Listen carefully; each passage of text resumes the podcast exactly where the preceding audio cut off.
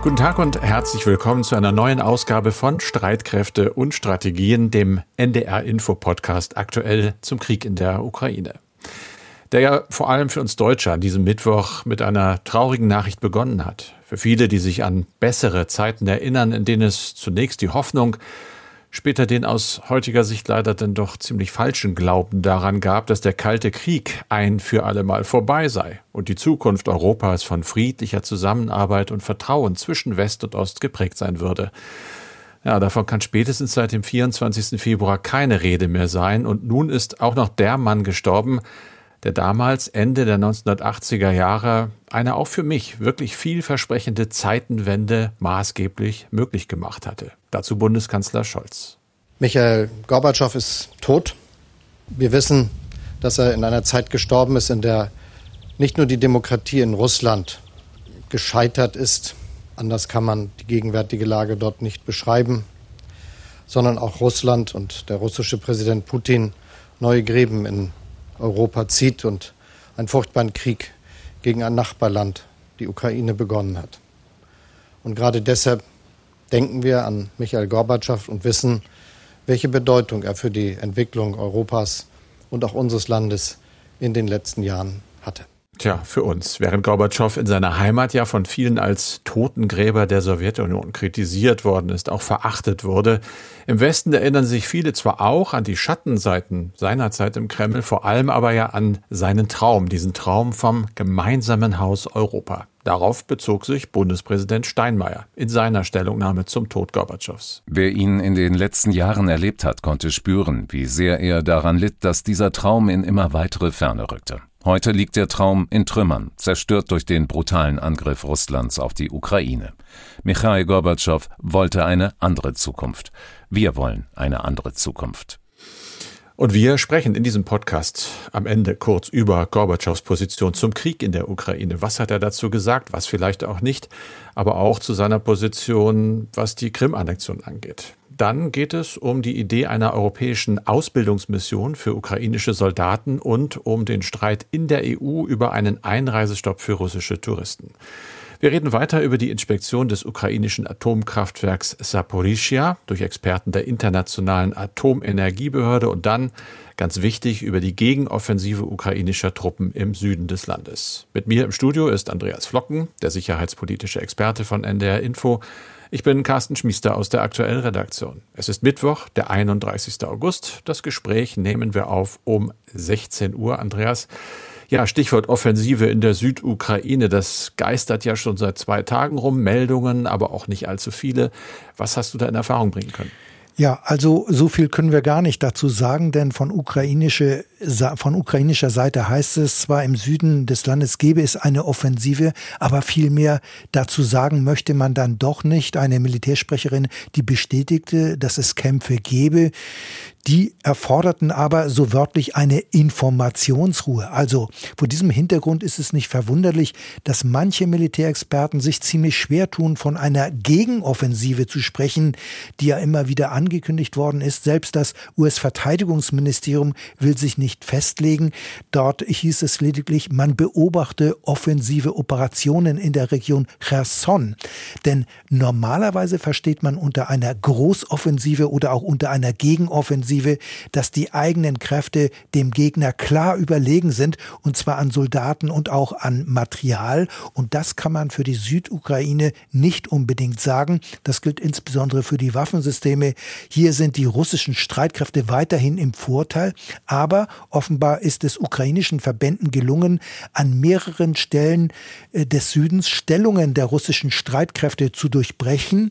Allerdings war schon in den vergangenen Tagen immer wieder zu hören, dass Ukraine ukrainische Einheiten bei kleineren Vorstößen und Aufklärungsmissionen quasi ausgetestet hätten, wo der Gegner schwach und verwundbar sei, auch wenn davon die Rede ist, russische Stellungen seien durchbrochen worden. Man muss aber auch sehen, dass die russischen Streitkräfte in den vergangenen Wochen mehrere Verteidigungslinien in der Region errichtet haben.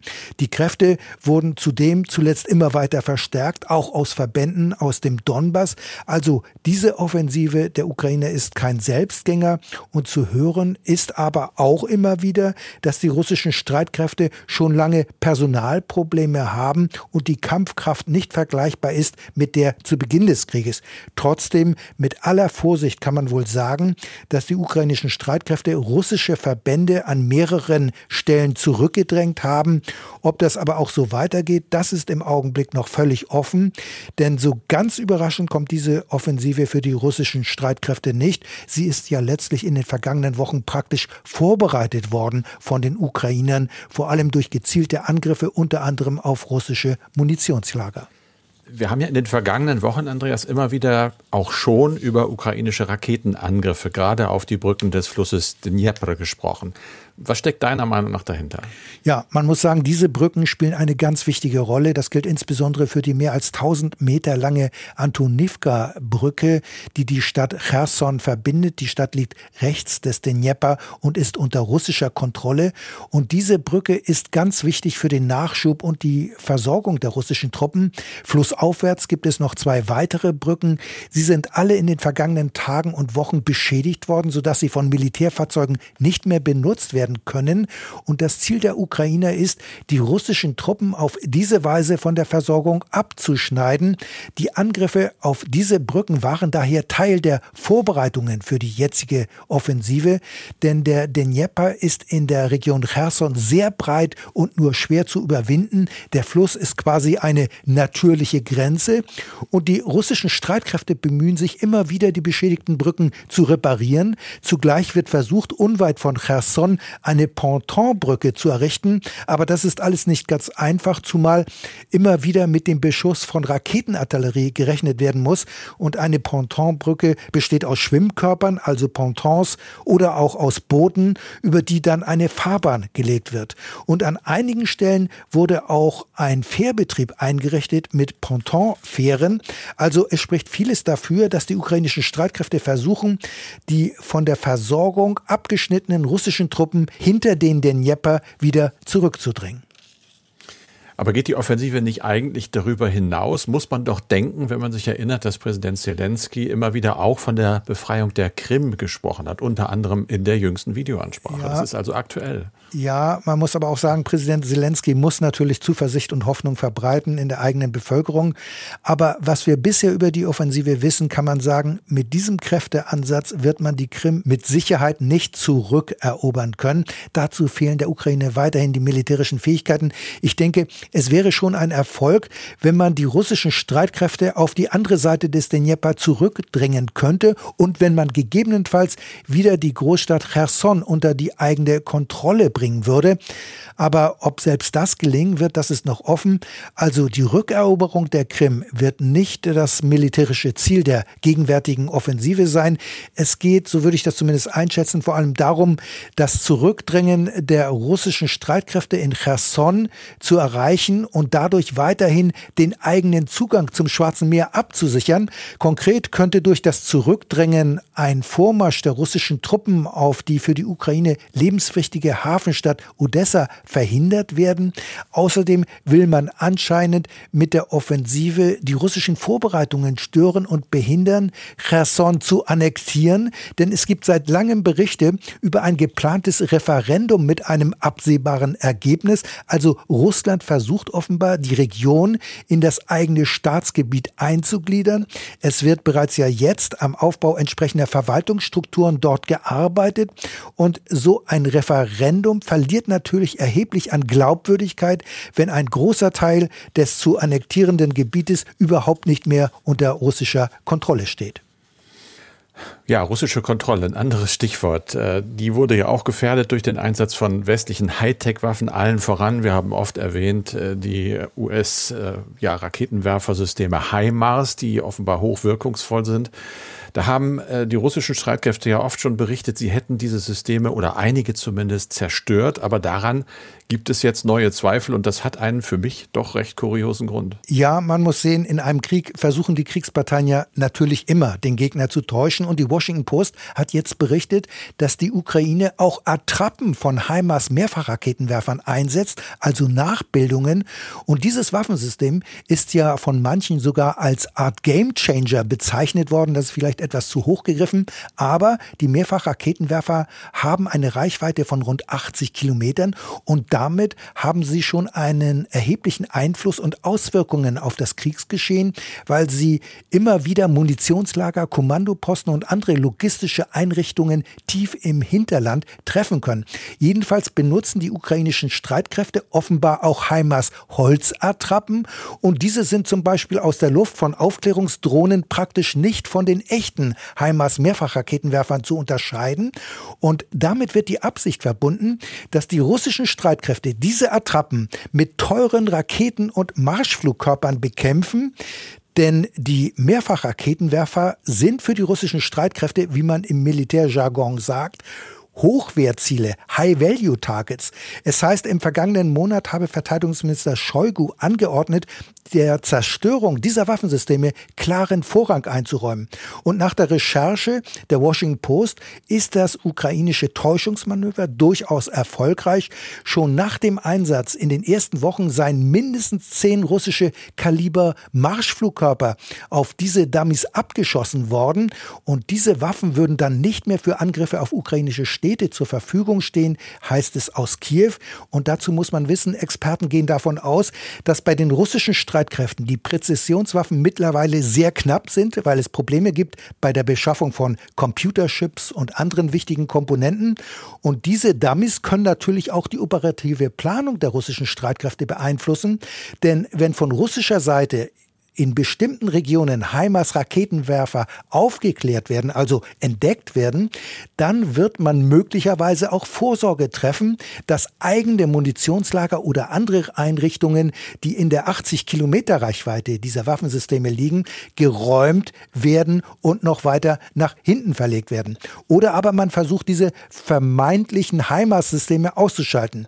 Das russische Verteidigungsministerium hat wiederholt gemeldet, zahlreiche von den USA gelieferten HIMARS-Systeme zerstört zu haben, an die Ukraine weitergegeben hat Washington bisher insgesamt 16 dieser Mehrfachraketenwerfer.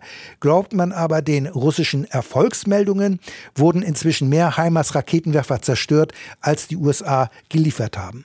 So, Carsten, jetzt aber von der Ukraine nach Tschechien denn beim Treffen der Verteidigungsminister der Europäischen Union in Prag ging es unter anderem um die Idee einer EU-Ausbildungsmission für ukrainische Soldaten. Ganz neu ist das nicht. Schon kurz vor dem russischen Überfall auf das Nachbarland hatten die EU-Außenminister Pläne zur Ausbildung von Militärs aus der Ukraine gebilligt. Und erst vor wenigen Tagen hatte der EU-Außenbeauftragte Josep Borrell diese Pläne noch einmal auf die Agenda gebracht gebracht. Carsten, wie ist denn nach den Beratungen jetzt der aktuelle Sachstand? Kommt diese EU-Ausbildungsmission? Ja, sie soll zumindest kommen. Die Europäische Union hat erklärt, man wolle mit den Vorbereitungen für einen Militäreinsatz zur Ausbildung ukrainischer Soldaten beginnen.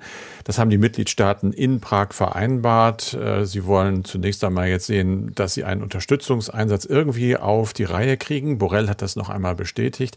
Was noch offen ist, ist, wo das Ganze passiert und auch weitere Details der Ausbildung selber. Was man wohl sagen kann, ist, dass es nicht passieren wird, dass EU-Soldaten die Ausbildung von ukrainischen Soldaten auf ukrainischem Boden machen werden. Deutschland unter anderem hat da ganz klar Nein gesagt, andere Mitgliedstaaten auch. Das heißt also, es wird irgendwo im EU-Gebiet vermutlich Ausbildung geben, zum Beispiel in Bereichen wie Logistik wird genannt, also wie kriegt man Waffensysteme, Verpflegung von A nach B. Es geht dann um den Schutz ABC, Schutz sozusagen, also vor atomaren, biologischen und chemischen Waffen. Auch da soll den Ukrainern geholfen werden. Es gibt offensichtlich aber auch noch ein paar Länder, die da etwas auf der Bremse stehen. Österreich hört man, Italien. Und wen wundert's, Ungarn hat Vorbehalte geäußert. Aber am Ende wird es wahrscheinlich kommen. Deutschland jedenfalls unterstützt den Vorschlag. Äh, hat ganz klar äh, formuliert, dass man helfen will. Staatssekretärin Simtje Möller war mit bei dem Verteidigungsministertreffen. Sie hat gesagt, dass man sich in Deutschland vielleicht auf Unterstützung bei der Luftverteidigung und Artillerie konzentrieren könnte. Das ist ja jetzt auch schon, auch der Scholz, der Kanzler hat das mal gesagt, so der Schwerpunkt eigentlich äh, der deutschen auch Waffenhilfe. Das macht eigentlich Sinn und daneben arbeitet äh, Berlin wohl auch zusammen mit den Niederlanden noch an einem Konzept, wie man den Ukrainern im Bereich Minenabwehr helfen könnte. Du hast Odessa angesprochen, den wichtigen Schwarzmeerhafen. Da gibt es viele Minen im Wasser. Also auch ein sehr, sehr wichtiges Thema. In Prag haben ja auch die EU-Außenminister beraten und dabei ging es um ein bereits länger diskutiertes Thema. Mehrere Mitgliedstaaten, darunter die baltischen Republiken, fordern einen Einreisestopp für russische Touristen. Sie sollen künftig nicht mehr nach Europa reisen, sagen die einen. Andere Staaten sind aber nicht gerade begeistert von der Idee. Carsten, gibt es denn in dieser Frage ein Ergebnis? Offensichtlich, das ist aber wirklich sehr, sehr frisch. Wie gesagt, wir haben Mittwoch kurz nach 16 Uhr. Die Eilmeldung ist noch nicht sehr alt und daran hieß es, dass Borrell, also der Außenbeauftragte, gesagt habe, dass äh, man wohl beschlossen hat, die Aufkündigung des Visa-Erleichterungsabkommens der Europäischen Union mit Russland, das stammt von 2007. Die Konsequenz könnte sein, dass Visa-Anträge für Reisende, das wird immer dazu geschrieben, teurer und auch langwieriger werden, aber neben nicht komplett ausgeschlossen. Das hat sich schnell eigentlich abgezeichnet, dass äh, es in der EU keine Mehrheit gibt für einen umfassenden und absoluten Visa Bann für äh, Russen. Da hat unter anderem äh, ja auch Deutschland schon argumentiert und Frankreich auch, dass man die Tür nicht generell zuschlagen dürfe, etwa für Studierende aus Russland oder für Kreml-Kritiker. Dagegen, du hast gesagt, standen zum Beispiel die baltischen Staaten, Polen, glaube ich, auch relativ stark. Die haben sich offenbar nicht äh, komplett mit ihrer Maximalforderung durchgesetzt. Aber wenn es so kommt, wie es im Moment aussieht, dann wird es wohl so passieren, dass äh, ja künftige neue Visa schwer zu kriegen sind. Es gibt natürlich viele, die noch existieren, sogenannte Mehrfach. Visa und die bleiben wahrscheinlich gültig. Das heißt, so ganz werden die Balten, gerade die Esten, über deren Grenze ja viel kommt, nicht zufrieden sein. Mhm. Lass uns nochmal zurückgehen zur Ukraine, Carsten. Wir haben ja schon mehrfach über die angespannte Lage am größten Atomkraftwerk Europas gesprochen, dem AKW in Saporischia. Es ist offenbar immer wieder beschossen worden. Zeitweise war es ja abgeschaltet und vom Netz genommen worden. Experten der Internationalen Atomenergiebehörde fordern schon seit langem den Zugang zu diesem AKW. Nach langem Hin und Her haben sich beide Seiten inzwischen geeinigt, haben grünes Licht gegeben gegeben und die Fachleute sind inzwischen offenbar in Saporischia eingetroffen, Carsten. Ja, das sind sie. Äh, sie sind noch nicht wirklich am Kraftwerk, aber in der Stadt schon. Nach neun Stunden Fahrt aus Kiew. Die Mission 14-köpfig unter der Leitung von IAEA-Chef Rafael Grossi ist also zumindest mal in der Nähe. Wir wissen aber nicht ganz genau, wann sie jetzt zu dem Kraftwerk kommen. Das ist nochmal 50 Kilometer Luftlinie entfernt von ihrem jetzigen Aufenthaltsort. Aber es ist eben umkämpft. 120 Kilometer Fahrtweg. Da sind verschiedene Kontrollpunkte. Russland hat gesagt, sie kriegen keine Sonderpassierscheine. Das könnte dauern. Wir gehen im Moment davon aus, dass vermutlich am Donnerstag die Experten selber äh, das Kraftwerk erreichen werden. Sie wollen sich dort denn ein Bild von der Lage machen. Sie wollen mit den ukrainischen Mitarbeitern reden. Da gab es ja Berichte, dass sie gefoltert worden seien, angeblich.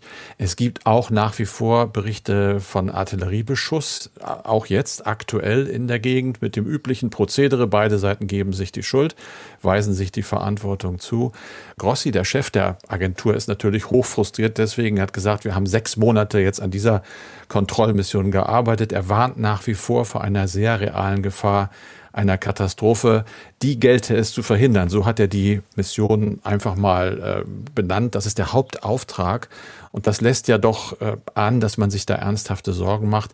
Was wir auch noch sagen können, ist, dass die Experten, wenn sie denn dürfen, mehrere Tage dort in dem Kraftwerk bleiben wollen und wirklich sich alles ganz genau angucken. Ja, also die Lage am AKW wird uns mit Sicherheit noch weiter beschäftigen. Und ja. jetzt noch einmal zum Tod von Mikhail Gorbatschow. Er wird ja bei uns vor allem als derjenige erinnert, der die Tür zur deutschen Einheit geöffnet hat. In Russland sieht man ihn etwas anders. Carsten, aber wie stand Gorbatschow eigentlich zur Annexion der Krim und zum Ukraine-Krieg? Ja, nicht ganz so, wie man sich das vielleicht gewünscht hätte als Gorbatschow-Fan. Er hat äh, zumindest nach meiner Recherche jetzt sich persönlich äh, zwar öfter gegen den Krieg ganz allgemein als Mittel zur Durchsetzung politischer Ziele geäußert. Da war er auch völlig eindeutig.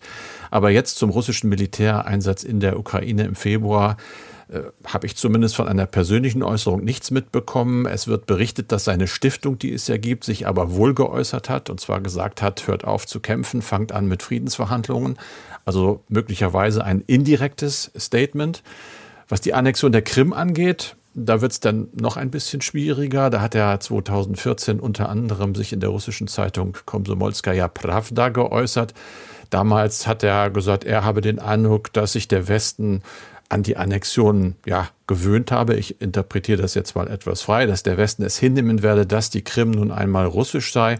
Und das hat er mehrfach eigentlich wiederholt und hat auch gesagt, dass äh, aus seiner Sicht es einfach ein Fakt sei, dass man die Krim nicht von Russland losreißen dürfe. Also da hat er sich nicht eindeutig von der Annexion distanziert. Und auch sonst gab es ja durchaus äh, auch Schattenseiten seiner Zeit im Kreml. Da wird bei uns relativ wenig drüber gesprochen. Ich selber war ja mal Korrespondent in Stockholm und damit auch für die Berichterstattung über das Baltikum zuständig.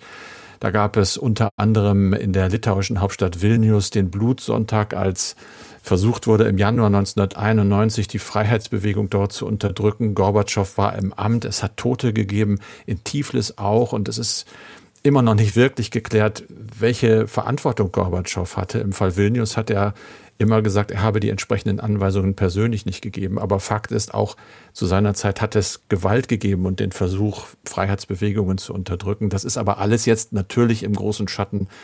Denn wenn man heute so in Deutschland die Reaktionen sich anhört, dann überwiegt, und das kann man auch verstehen, natürlich die Dankbarkeit für das, was er getan hat und was denn letztlich ja zur deutschen Einheit geführt hat.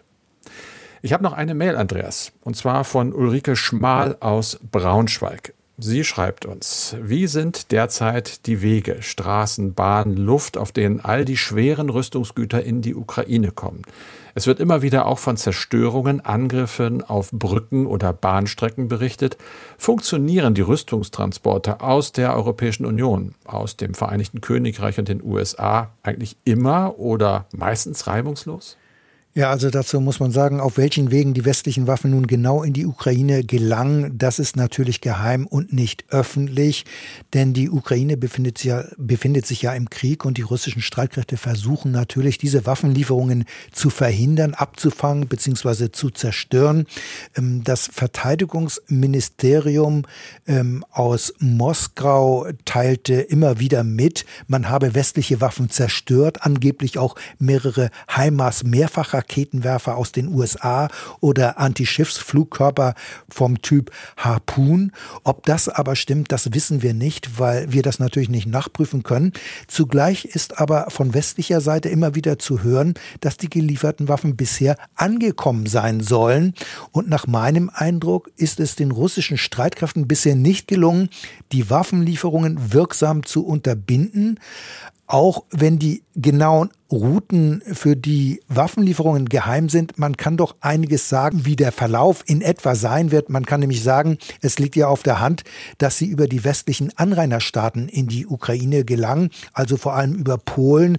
Und Polen hat ja eine sehr lange Grenze mit der Ukraine, aber auch Rumänien hat eine lange Grenze. Ungarn hat Waffenlieferungen über sein Territorium abgelehnt.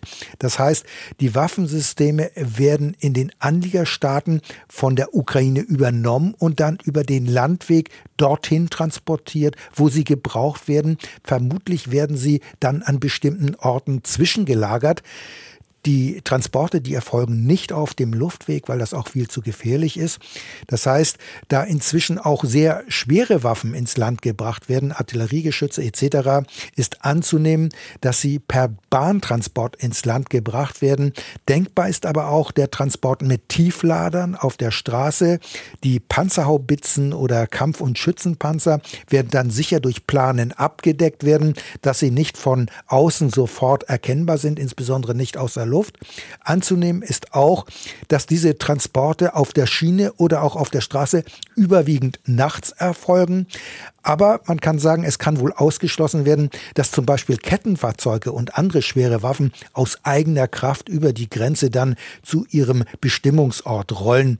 Also die Transporte erfolgen nach einem genau überlegten Plan und die Routen werden mit Sicherheit auch immer wieder geändert, schon aus Sicherheitsgründen, denn die russischen Streitkräfte bombardieren ja inzwischen auch verstärkt Eisenbahnlinien und andere Verkehrsknotenpunkte und die können ja nicht immer sofort repariert werden.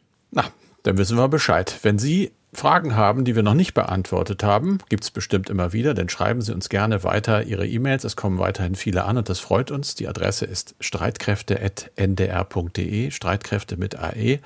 Und das war's für diesen Podcast. Wie immer mit Andreas Flocken und mit Carsten Schmiester. Den nächsten Podcast haben wir für Sie am Freitag, den 2. September ab 17.30 Uhr.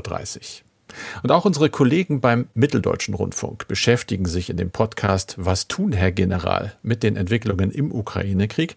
In der aktuellen Folge geht es um die vielfach unterschätzte Kampfstärke der Ukraine. Denn zu Kriegsbeginn haben ja viele Experten einen schnellen russischen Sieg erwartet. Es kam anders, wie wir jetzt wissen.